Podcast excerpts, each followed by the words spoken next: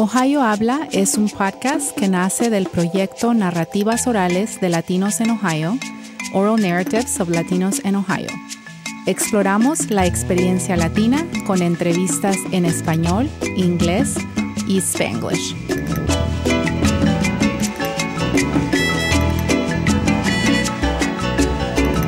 Welcome to Ohio Habla. I'm Elena Fowlis, and today we're discussing the hashtag MeToo and hashtag Time's Up movement. Hashtag MeToo was originally created by activist Tara Burke 10 years ago, but it took force in the fall of 2017 when high profile names in Hollywood were being accused of sexual misconduct. It really was a hashtag that provided a space for women to openly declare instances when they have or had experiences of sexual harassment or, or sexual violence. The impact was so great that Time magazine named the silence breakers prompted by this movement the person of the year. Although many of the silence breakers are famous women, many are not, and it included an immigrant who named her abuse in Spanish. This, to me, is also groundbreaking since many of the women who are the target of this violence are often in marginalized positions via class, race, and immigrant status. The hashtag Time's Up campaign wants us to denounce sexual assault, harassment, and inequality in the workplace. Although this campaign was started by women in the film, television, and theater industry, it positions itself among the Alianza Nacional de Campesinas, whose mission is to, quote, unify the struggle to promote farm workers, women's leadership, and a national movement to create a broader visibility and advocate for changes that ensure their, hum- their human rights, end of quote. In doing so, these movements are being inclusive of all women and in all industries. I will briefly quote from the Dear Sisters letter published in January 2018, but I encourage everyone to read the entire letter. Quote Too many centers of power, from legislatures to boardrooms to executive suites and management to academia, lack gender parity and women do not have equal decision making authority. This systemic gender inequality and imbalance of power fosters an environment that is ripe for abu- abuse and harassment against women. End of quote. Thank you for joining us today, and I hope you enjoyed today's podcast. Let me introduce my guest. Lourdes Barroso de Padilla has an extensive background in youth development and leadership. She has served with City Year, an education focused organization dedicated to help it, helping students and schools succeed for more than 20 years. Currently, she serves as the director of the Latina Mentoring Academy, a unique professional mentoring program for Latinas in Central Ohio, in addition to serving as the president of the board of directors for the Latino Empowerment Outreach Network, also known as LEON. Lourdes is a bilingual first generation Cuban American who was born and raised in the east side of Columbus and is a product of the Columbus public school system. Gisela Latorre is an associate professor in the Department of Women's, Gender, and Sexuality Studies at The Ohio State University. She specializes in modern and contemporary U.S. Latinx and Latin American art with a special emphasis on Chicana Latina feminism. She is the author of Walls of Empowerment, Chicana o Indigenous Murals from California, published in 2008, and the co author of Murales Rebeldes, LA Chicana Chicano Murals Under Siege, uh, published last year in 2017. Latorre's current book manuscript, Democracy on the Wall Street Art of the Post Dictatorship Era in Chile, is under review with OSU Press. Yolanda Zepeda is Assistant Vice Provost in the Ohio State University Office of Diversity and Inclusion. Yolanda has expertise in areas of diversity and inclusion, education, and student access. Zepeda oversees a range of targeted programs that promote the full inclusion of students from diverse backgrounds. These include Latinx student success programs, single parent students, students in STEM, and support for women of color. She leads campus wide efforts to promote strategies for diverse faculty hires, and she facilitates adoption of model practices in the recruitment and advancement of students from underrepresented groups, outreach and partnerships that advance the educational achievement of Latinx in Ohio and nationally. Welcome to the podcast, everyone. Thank you. Thank you. The hashtag MeToo movement, as I pointed out at the beginning, was started 10 years ago. However, we know that instances of sexual violence and oppression have always existed. What do you feel has finally sparked these stories? This is Gisela. Um, so, thank you for your question, uh, Elena. Um, I think definitely the centrality and the visibility of Hollywood has um, sparked these stories and has created a lot created a lot of awareness because here we're seeing who we thought were powerful women in Hollywood who, as it turns out, were being undermined, violated, and controlled by uh, men in the same industry. So I think this idea of somebody like you know Angelina Jolie, who's supposed to be this big player in the industry, uh, who has a lot of power, uh, and someone like her could actually be sort of uh, you know victimized. Mm-hmm. Uh, it you know it, it, caused a lot of pause, I think. Um, which also leads to the question in terms of you know what kinds of recourses less powerful women mm-hmm. have when it comes to um, uh, responding and contesting and uh, challenging their experiences with uh, sexual um, uh, harassment and assault. Mm-hmm.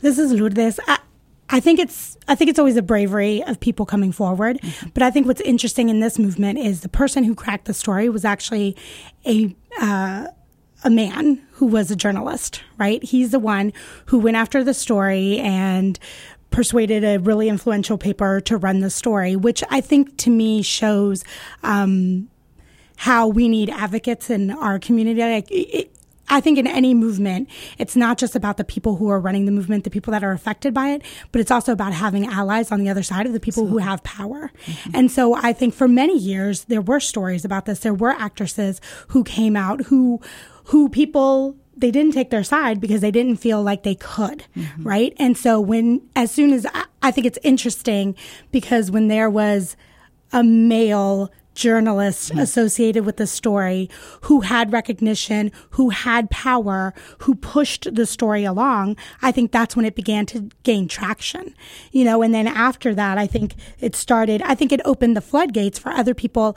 Um, there's, there's always that story of um, the bravest person isn't the first person who steps forward, but the second, mm. you know, because that's the person who joins in and that's the person who actually creates the movement. Mm. Um, that's the person who's like, you're not crazy. you're not the crazy dancer dancer at the concert. I'm going to join you. And then other people are like, well, two people are doing it. So then I'm going to do it too. Mm-hmm. And so I think that, um, it's interesting because I think if we watch throughout history, you know, if you look at the civil rights movement, for a long time, people of color were trying to advance the movement, but it wasn't until other allies joined in mm-hmm. that didn't look like them, that had the power, that it really started to gain traction. Mm-hmm. This is Yolanda. I think there are a lot of different pieces that are coming together that um, it, it's very encouraging. So we've had a couple of decades now of unconscious bias uh, research, so mm-hmm. we know we know how extensive this, uh, a lot of the attitudes and, and, and, bias are, and how ingrained they are in society. Um, we also have a couple of decades of um, diversity work in professional settings that look at the impact on the bottom line, so we know that it's costing us. And then we, we have these great millennials who mm. are absolutely impatient. They want change, and they want change now, mm-hmm. and they're mm-hmm. demanding it. So all of these pieces coming together, I think, um, mean that those stories that had been told earlier. In fact, uh, uh, just this week I was reading about a president from a university uh, in their dark um, archival documentation of women talking about um, the harassment that they endured uh, with him. Uh, so people have been telling these stories for a long time, mm. but I think we've got a lot of factors that are coming together and. Um, there's no going back. That's right. Mm-hmm. That's right.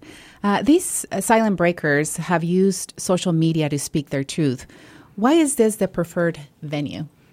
Um, this is Gisela again. Um, well, definitely, social media is an interesting phenomenon. I mean, social media is both a site of potential empowerment. Now we see social movements using social media to promote and to disseminate their their their messages of uh, of social justice, but also social media as a side of oppression as well, because we know that a lot of the bullying mm. and a lot of the gendered forms of um, uh, uh, oppression happened through the realm of social media. So I think it was this place where uh, there it was a place that needed to be.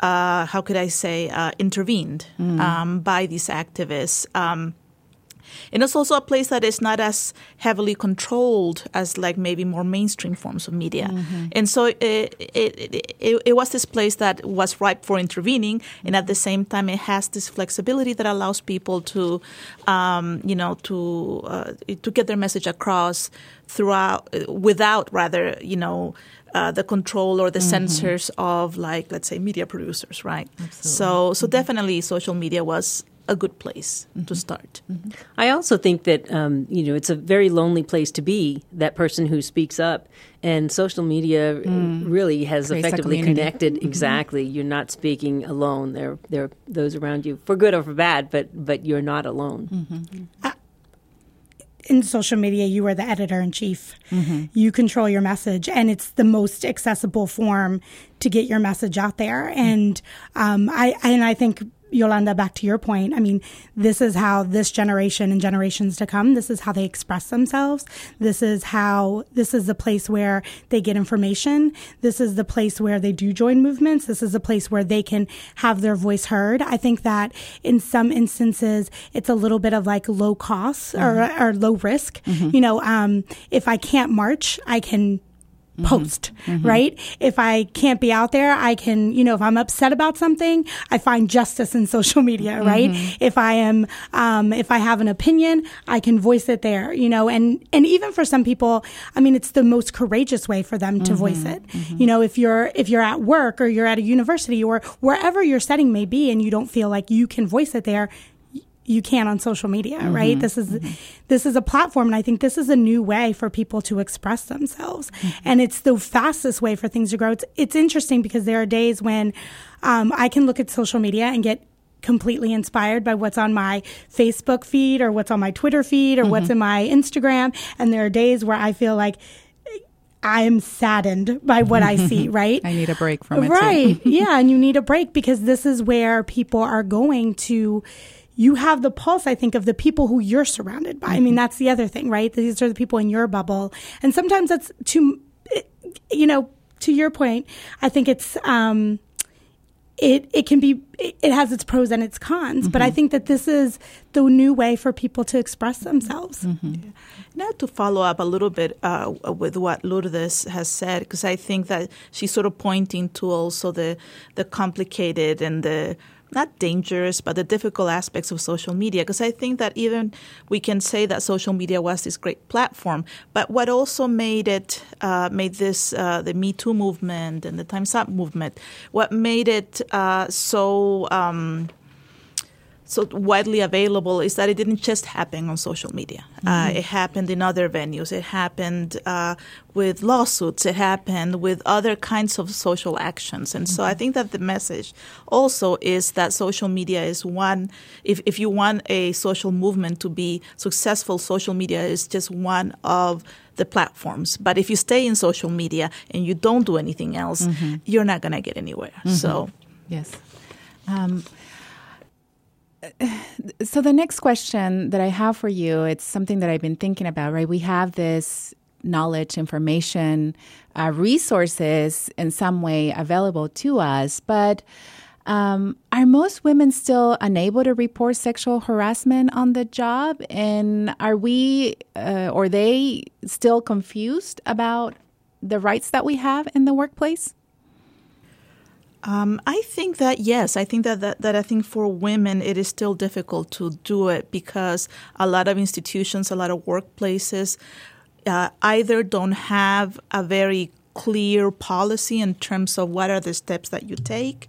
Um, but also, um, I think that there is still a culture uh, in a lot of places of employment where you uh, where the message is that you know if you are not quote unquote a team player, mm. that you may um, kind of harm your uh, uh, you know your professional reputation. Mm-hmm. Um, and I want to underscore also that for women of color in mm-hmm. particular, mm-hmm. this is uh, I think, even more difficult because there's all these tropes that tend to uh, uh, characterize women of color as being overly dramatic, you know, mm-hmm. as you know, uh, as be or as being angry, right? We're mm-hmm. familiar with those tropes, and so a lot of times, you know, um, uh, grievances or uh, you know, reporting uh, sexual harassment gets, I think. Um, dismissed or mm. minimized because of these already pre-existing assumptions about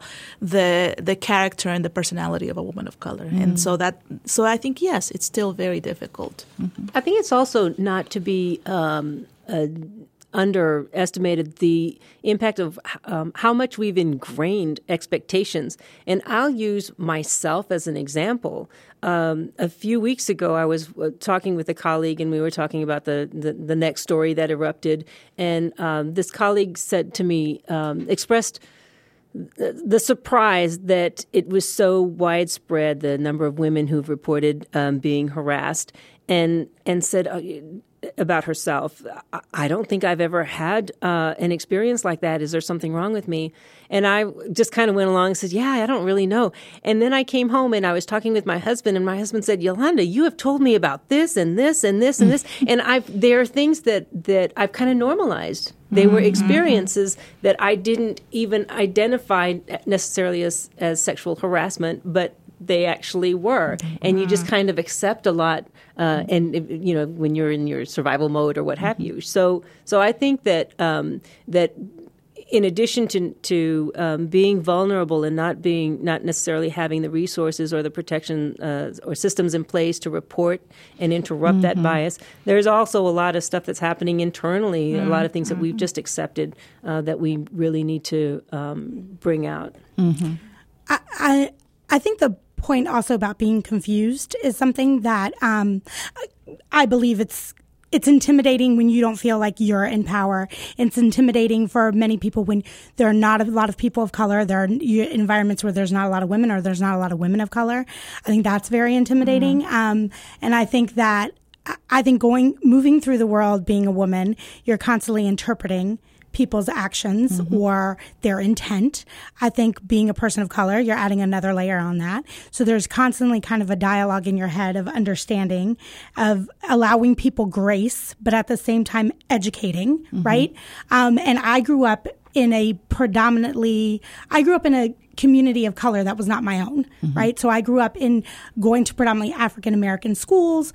Um, so it was a very different experience being a minority, mm-hmm. if you mm-hmm. will, within another minority group, mm-hmm. right? And understanding your place. And so I think that you create these dialogues in your head. And so I think that understanding what harassment is, I think even if you've ever gone through a sexual harassment training, mm-hmm. you know, the idea of like what is intent and what is not, how do you feel like those situations where you felt icky, like this mm-hmm. does not feel right, and having an understanding of is this a conversation that I need to have with someone?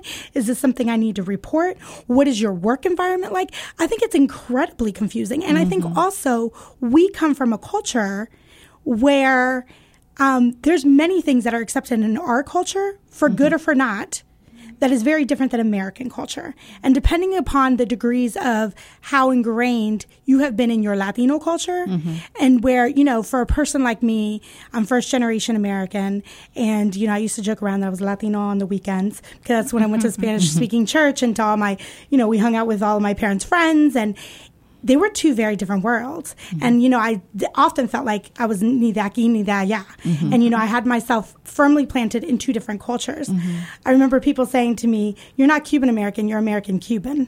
um, or like, you know, I was La Americanita, right? Because I was very like, Don't talk to me like that. You don't say this, you don't say that. And to me, I felt very strong in my conviction that that was not okay. And it wasn't about being Latino culture, like it just was not okay. Mm-hmm. And so I think that we, especially as a people, especially as we define ourselves in this country, in this culture, trying to meet the two together is incredibly difficult mm-hmm. and incredibly confusing. And um, we need to start making decisions about our own culture and what what is okay and what isn't. Mm-hmm. mm-hmm. Yeah. How is our society complicit in creating a culture of abuse by making young women believe that powerful men will protect them? Or that male sexual interest is a compliment, or even that women's own sexual allure can be used as a source of power without harmful uh, consequences. And I think, uh, Lourdes, this is something that you kind of started uh, hinting, right? Um, we grew up in a, in a, in a culture that uh, promotes, if you, if you see, uh, maybe not necessarily in our, in each of our particular um, families, but uh, if you if you watch uh, Telemundo, Univision, what you see there on this uh, television um, channels, um, you see this emphasis on. Um, uh, women being overly sexual um, and, and and attracting that um, you know the the male gaze is actually um, is that's what you want. That's what you're taught right? That that's that that's your uh, goal to bring attention to yourself. But then what do we do with that attention right? And so there is this double edged um, um, for for uh, women in general but also specifically i think for uh, latina women. Yeah I, you know for me that's a complicated issue because uh, coming from like the field of women's gender and sexuality studies, I think that we have these very interesting dialogues about, um, you know, uh, women's expression of sexuality. And so, uh, on the one hand, you know, we are conditioned to uh, uh kind of uh, focus uh, our social value on our attractiveness to heterosexual men, you know, mm-hmm. and I think that in Latinx cultures, I grew up in, you know, uh, in Chile in the 1970s and, and 80s, and and that was definitely part of our, the cultural, you know, um, sort of assumptions.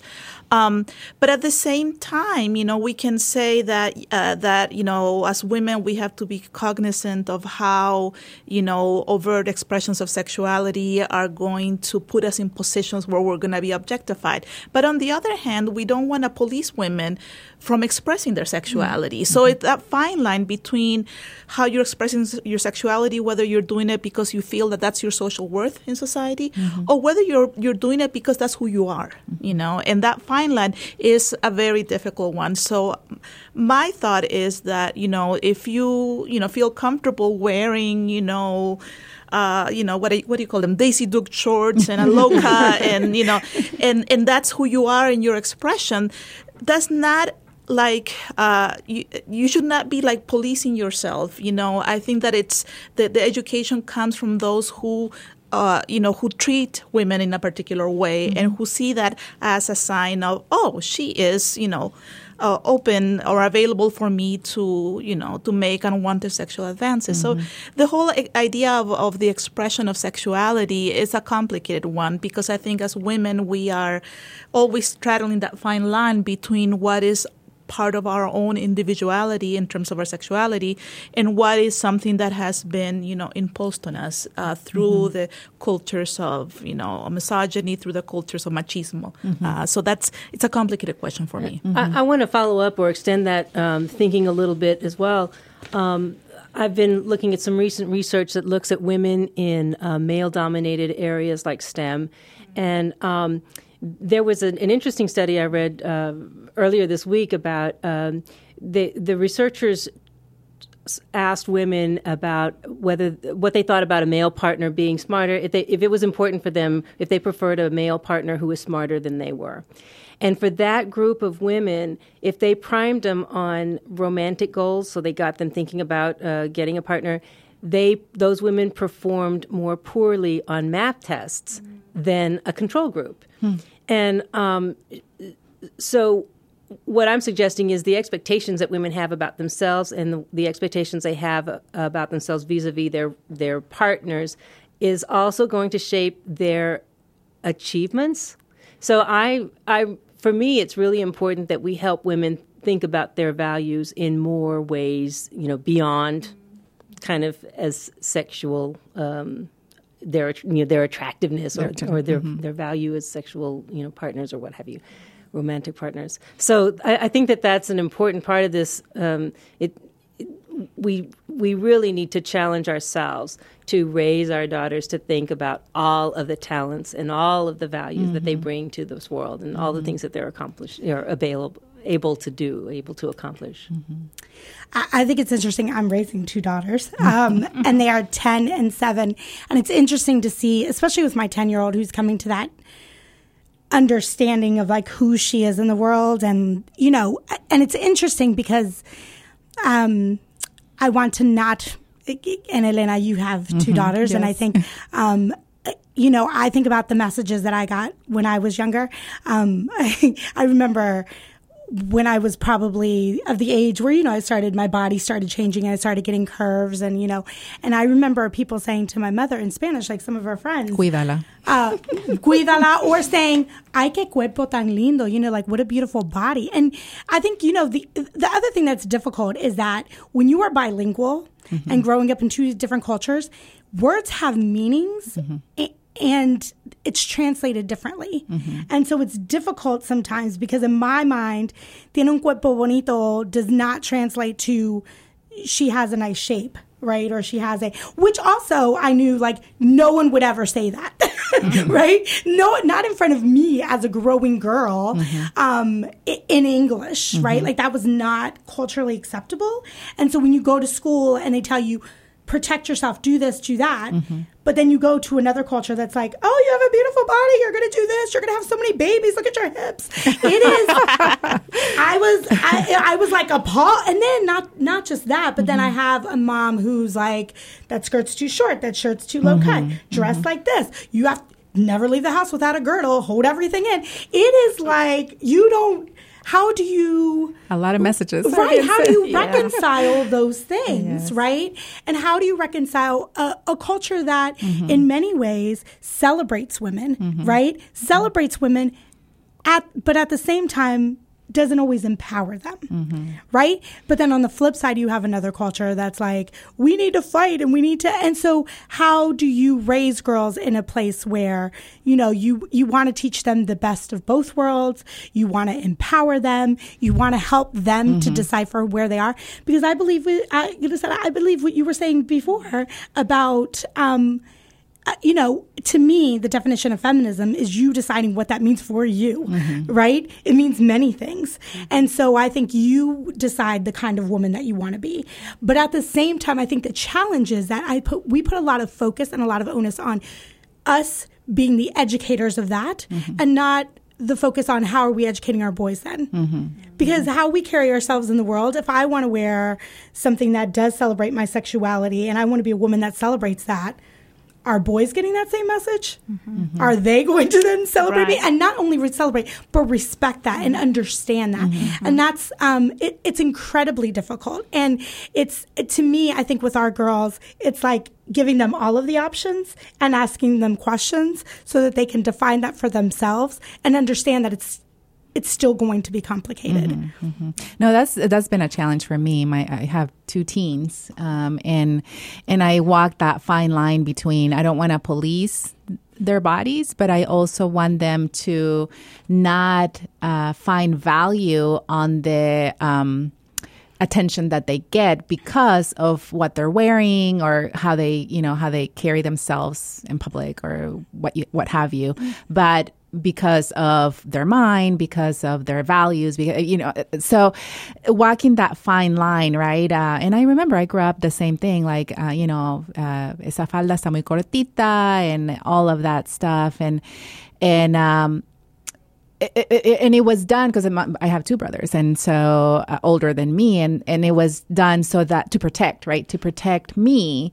Um, but then again, how do we educate men right? It's not it, because we always have to do the the protecting and, and the and the censoring for the benefit of or so that we won't um, get this uh, maybe negative attention or whatever. But w- what are we doing to also educate men. Yeah, and I, I mean, I, I appreciate uh, uh, both uh, uh, Lourdes and Elena's comments because I think that a lot of times this this discussion puts the onus on women um, uh, in terms of this is how you protect yourself from these things, which is pragmatically because I also have a teen daughter. uh, pra- pragmatically, yeah, you gotta tell your kids, you know, especially the young girls, to uh, you know, uh, to protect themselves.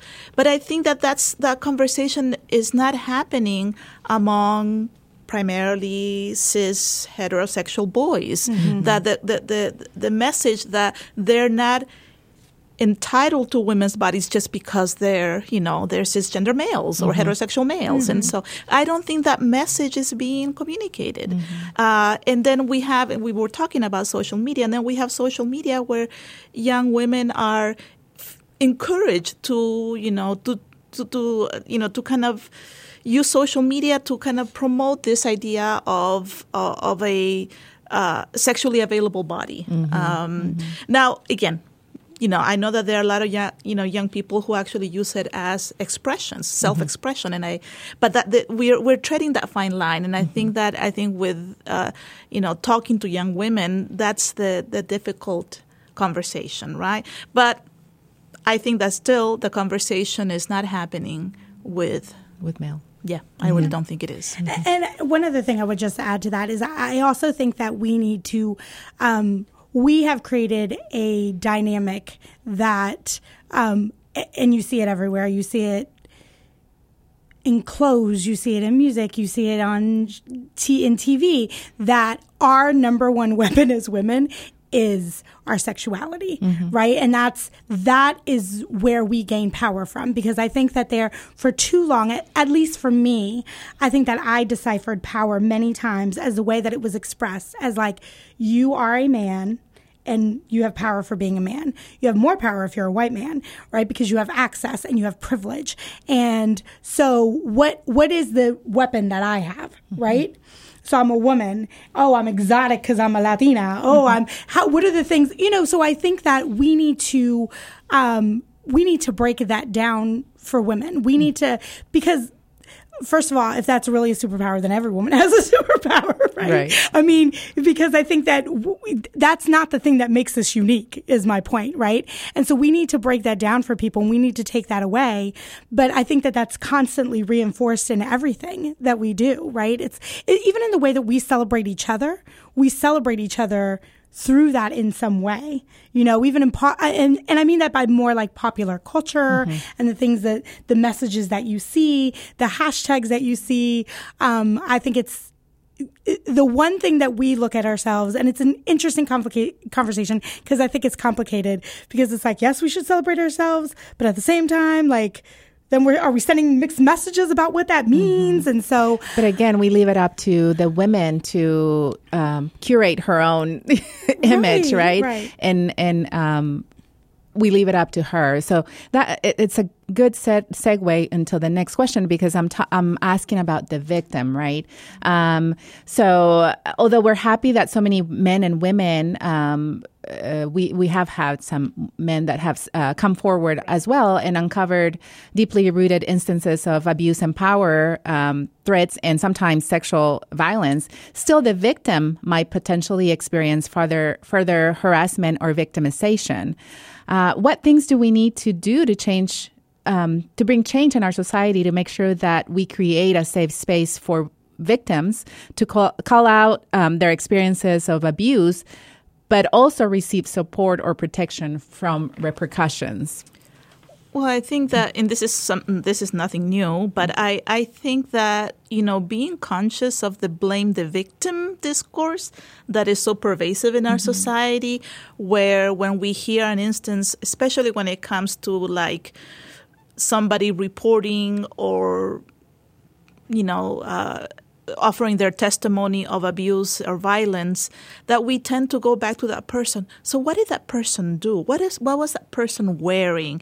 And so we tend to like uh, and it's almost sort of automatic, you know, like what did the person do to, uh, you know, uh, to bring that upon themselves? And mm-hmm. so, so this victim blaming, I think we need, first of all, it needs to stop, but I think we need to be conscious about how it works, you know, and uh, and how it becomes a mechanism uh, that discourages, you know, um, you know, um, uh, women in particular to report uh, sexual violence. And I think that um, I think that you could speak to almost almost any survivor of uh, of assault or violence, and they can tell you that they were re-victimized. Mm. By a system, either the legal system or mm. perhaps their families, uh, their friends, their social circles, and that's you know that's that's that's tragic. It really mm-hmm. is. So.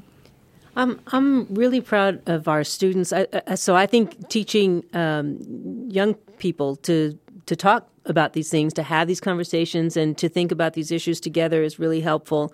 And um, we have a couple of freshmen who are um, working in our office, uh, diversity inclusion, and they uh, planned a fantastic event um, recently. They they brought together about 50 Latino students with the Office of Sexual Civility here mm-hmm. on campus, mm-hmm. and they had very frank and open conversations. And they did it um, within the context. What, what, we know is that uh, Latino students on our campus don't take full advantage of a lot of the support services that we offer, and um, there are probably lots of reasons for that. But for a conversation like this about um, about um, sexual harassment, about um, re- respect and, and relationships, and this vulnerability that they have in in their relationships.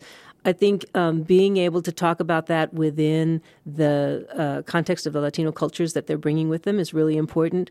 Um, and so these th- these are brand new freshmen, and they organized everything. They got mm. the office uh, staff to come to come out, and they um, were able to to hold a really terrific conversation and and actually stemming from that conversation, they've identified further topics on mental health, and and um, so I think just getting young people um, to talk about this and to understand that they are agents, that they have a lot of power um, to um, to create these systems of support for themselves is is really important.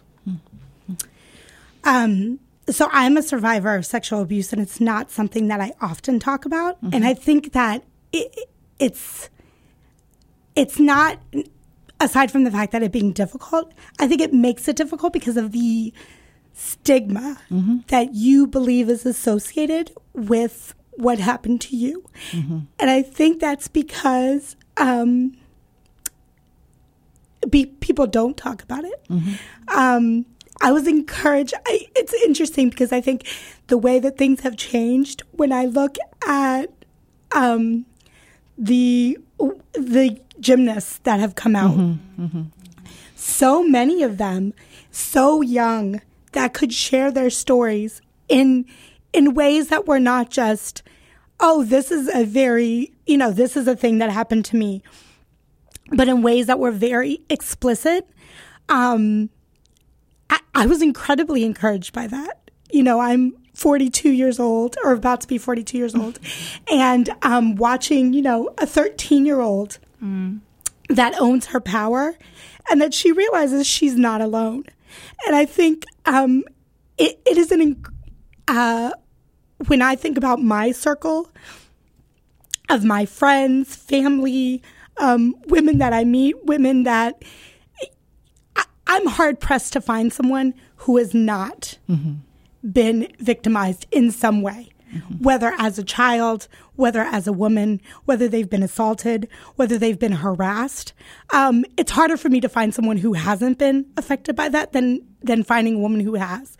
And the fact that we are not um, talking about it, mm-hmm. that we're not encouraging ourselves about it, that we're holding it as some sort of shame. It's not shame on us; it's shame mm-hmm. on them. Mm-hmm. And um, and we need to build a community that under that there's more of us that feel this way. Mm-hmm. There's more of us that have been touched by this mm-hmm. than not. And so I mm-hmm. think that the more that people talk about it, the more that you mm-hmm. will be encouraged mm-hmm. because um, you know when you feel like there is something wrong with you when you feel broken when you're more in the shadows you create your own dialogue about that mm-hmm. instead of talking to other people mm-hmm. and realizing you're not alone yeah. you know and and that this is something that we can build a sisterhood around and a support around and i think you know back to our the original question i think that's what has sparked this movement is because there's so many people that feel that way mm-hmm. and if there's more people who are talking about it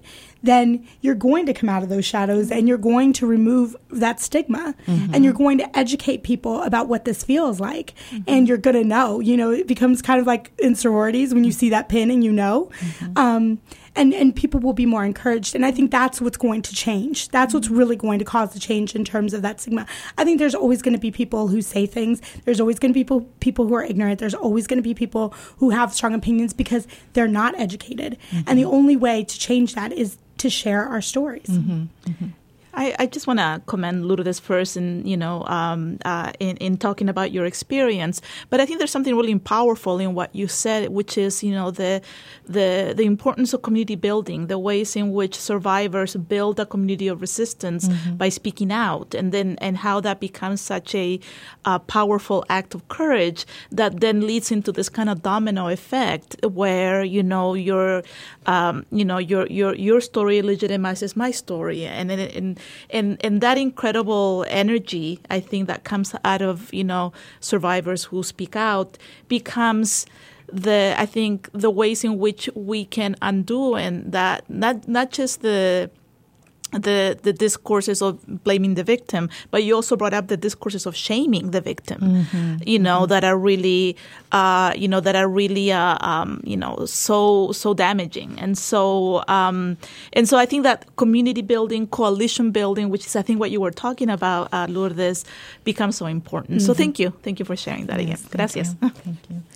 Um, we are all Latinas here in this in this room in this podcast from from different. Uh, we come from different places. Um, how do you see Latinas negotiating and working against toxic masculinity in there in our communities, schools, and in the workplace?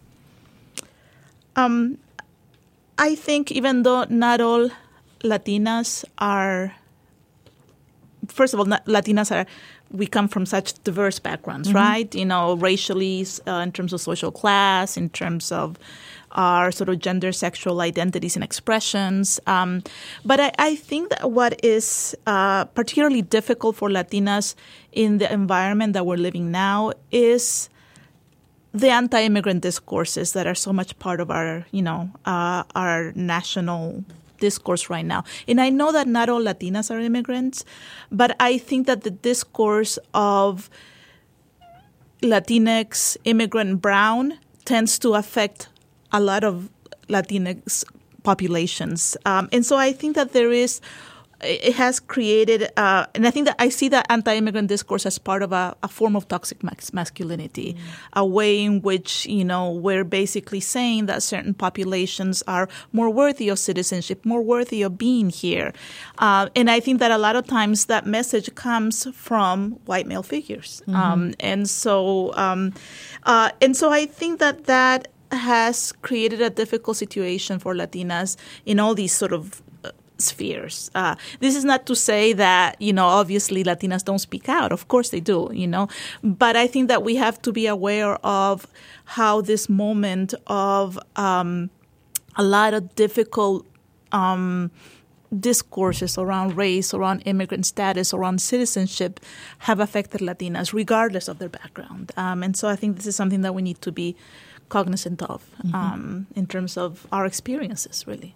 Mm-hmm. Yeah, I was listening to uh, an interview yesterday with um, Rebecca Solnit, who um, she's a writer, and she was talking about how um, men uh, do things when they believe that um, there's no one who can bear witness. And so, if you take away the voice of uh, women or persons of color, anyone that they deem is less worthy or, or, or someone whose voice doesn't count, um, that sort of removes any accountability they have for their actions. So, uh, I think this really. Um, coming together and and uh, reinforcing the voice that we have, supporting one another. It, it goes back to that point, um, Gisela, that you were making about um, sort of being less worthy of citizenship, being somehow the mm. other, being just not a voice that counts. And so that is uh, just very much a part of this. And and I say for here in, in places like Ohio State, where there are so few of us, we have such a, a, a, shallow representation on campus. I think wherever we are, whatever corners we're working in, we're all kind of isolated and lonely. And we've got to be very intentional about reaching out and, and right. forming our communities, shaping our communities. Mm-hmm. Um, I was in a training, and it's interesting. One of the things the trainer said at the beginning was she was talking about how when we talk about any of the isms, um, you know, she was saying, I, I believe most of the time, or a good, I, I'm going to not quote her correctly, but, but basically she was making the point that a lot of times people are acting on only the experiences that they have had, mm-hmm. right? And that it is a lack of knowledge instead of intent, which was an interesting um, perspective for me at least because I uh, I always I do not trust that intent that the that good intentions are always there. uh, with, with, me, you're guilty until proven innocent, instead of the other way around. I, I think in situations where, again, where there's you know why would you say that? Why would you act this way? And so I think um, I have the benefit of working in an organization that is um, we celebrate diversity and we are actively diverse. And so we can have very honest conversations. And I understand that other people don't work in those environments. But what I have found in having, holding people accountable is that there is an absence of knowledge. Mm-hmm. And just the same way as we were talking about before, you know, people were like, beautiful body, skirt's too short. I don't know what that means, right? Mm-hmm. I think that that's the same way other people have been taught. And if you have not had access to different kinds of people to the opposite gender, or you've been given all of these messages, I think a lot of times people are not aware um, and they're not aware of how they come across. And I think, especially for men, I mean, if we're given mixed messages, I mean, I have lots of nephews and I watch them and even how they parent. And it's even more complicated for them in a lot of instances, right? And they're not given like men empowerment, right? There is no yeah. That's actually not good. Always, right? We're like, you're already empowered. We actually want to disempower you, I think is the message that they often get. And so I think when you talk about, I mean, for many people, they don't even understand that, that terminology, mm-hmm. toxic masculinity. What mm-hmm. is, what does that even mean? Mm-hmm. So I think that holding people accountable and having those conversations when it's available, you know, and, and how do we make that accessible in the workplace? How do we begin to have those conversations even when that's mm-hmm. not your not the culture mm-hmm. of your mm-hmm. institution or your organization, mm-hmm. I think is really important. Yeah, and we can have, I think, a whole another podcast about what it is to be a man, especially in the Latino culture, right? Yeah, Those messages. My, yes. um, Clinical psychologist Yvette Flores Ortiz has argued that, and I'm going to quote this um, Latinas victimized by uh, family violence must negotiate cultural scripts that mandate family loyalty, which can result in a culture of silence and protects the men at the expense of the women's mental and physical health. End of quote. She, along many other writers such as Sandra Cisneros, Denise Chavez, Gloria Anzaldúa, to name a few, have heavily criticized cultural practices of male identified women that perpetuate inequality among Latinas. What can we do to push women who have traditionally covered up sexual abuse experienced by other women uh, change their behavior? Can we create a culture that prevents us from looking the other way and become agents of change? And I think um, um, uh, Gisela uh, started to talk about this building community, right? Um, and uh, making sure that we're not victim blaming uh, and, and, and, and dealing with uh, with shame as well. Mm-hmm. Yeah, yeah.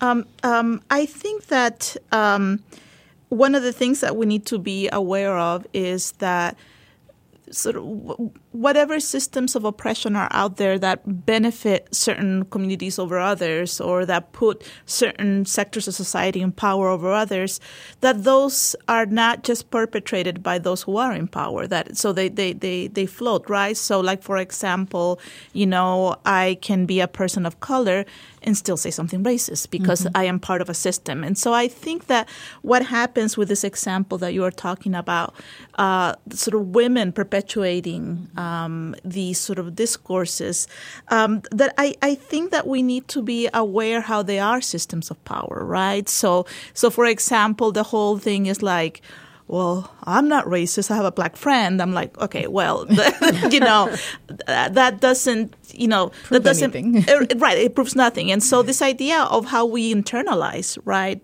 All of these, and I think that I think uh, I think maybe um, I think both Yolanda and Lourdes were talking about that becomes an important um, um, an, an, important. Uh, uh, awareness that we mm-hmm. need to have. I also think that there is a larger history among people of color, in particular in the U.S., where um, kind of bringing out our dirty laundry feels mm-hmm. like mm-hmm. we are betraying each other, right? So, for example, if I, you know, uh, if I you know, publicly accuse a man of color of sexually harassing harassing me or um, um, or assaulting me, then what what I'm doing is um, you know I'm bringing shame to the race or exactly the, yeah, yeah mm-hmm. because we bear this burden of representation as people of color and so mm-hmm. we need to work in undoing that and not keeping it within the family.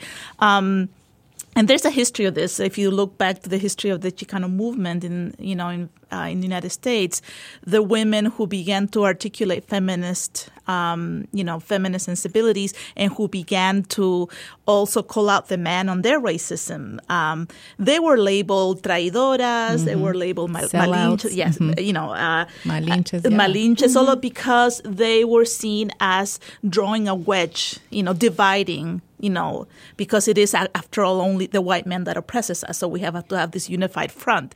And so I think that you know, questioning those beliefs about like we have to unify, we have to pre- protect our own. Yes, we do have to support each other, but I think that that does not mean that we are going to be um, kind of um, uh, uh, um, facilitate, not facilitating, that's not the word, enabling, enabling mm-hmm. abuse, enabling um, these forms of oppression yeah. um, that happen within our own communities. Mm-hmm. Mm-hmm.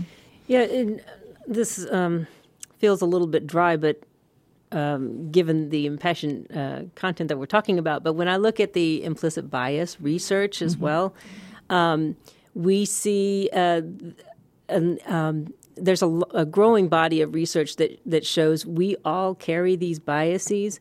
And um, when we look at uh, gender and also uh, ethnic groups, there is not an in bias um, benefit. So, for example, if um, there, there's a study of of uh, letters that were written to faculty members. There were 6,500 uh, emails that went out to faculty. Look, in, and it was from someone who was purporting to be a, a graduate student wanting information about graduate study, and um, they they changed the name on the email to to uh, signal gender or um, ethnic, or ethnic, ethnic group, background. right? Ethnic mm-hmm. or racial, and white men overwhelmingly white men were advantaged in the responses and there was women weren't responding to other women there wasn't mm-hmm. there was not a sense or, or, ethnic groups there was not a benefit um, to being in the in group and so it's like everybody has accepted these um, these biases. We've all grown up in this in mm-hmm. this hierarchy, and and we're all uh, sort of moving it forward.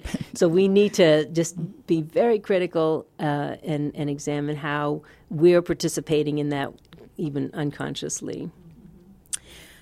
Um, I, I think this question is interesting. So in Latina Mentoring Academy, one of the very first things, so these the women in LMA come from all different backgrounds. So you could have a recently graduated college student from OSU who maybe one parent is Latino to someone who has been in this country for three years and she may have like four degrees in her country, but that doesn't translate here and she's working as a secretary, right? And we have women who are changing their, I mean, literally all walks of life, every kind of Latina uh, by definition, right? And so um, it's interesting because one of the very first things that we do, which I find is really interesting, is we just like level set. What does it mean to be Latina? What does Latinx mean? What is, and it's interesting because for some of them, uh, they've never had to be labeled anything, mm-hmm. right? If you are in Cuba or Puerto Rico or Mexico or Chile or whatever, you are Chileno, you are mm-hmm. Puerto Riqueño, you know? Right. And there might be varying degrees of like race in some places and there may be whatever, but in some in some countries it's homogenous, pretty homogenous, right? And so the idea of what race or privilege or any of those things mean, it, it's a new concept to some people, right?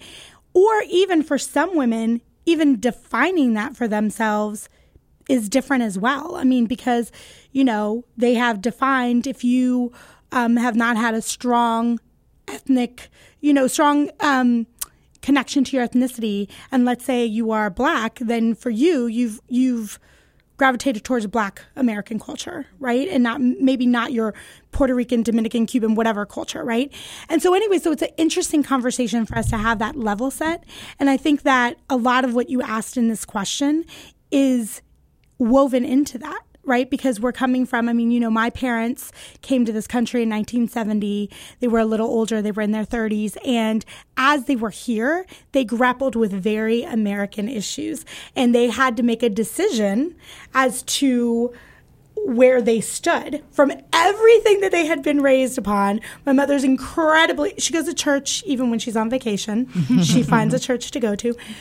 And there's, there's, a lot there, right? Mm-hmm. In terms of religion and in terms of culture, and then coming to this new place and understanding what that means. And I think even if you were born here, there's a lot of hold, holdover from what we've been taught, and a lot of things that are just part of who we are. Mm-hmm. And uh, you know, some of that is like, don't rock the boat, be mm-hmm. complacent, be, and we find that a lot with the women in Latina Mentoring Academy, even like very empowered women, we are just taught that you are like, you know, kind of go with the flow. Mm-hmm. It's okay. You're going to deal with whatever, you know. So I think that um, the hope that I have for this is first of all, I think people need to make a decision upon where they stand, right?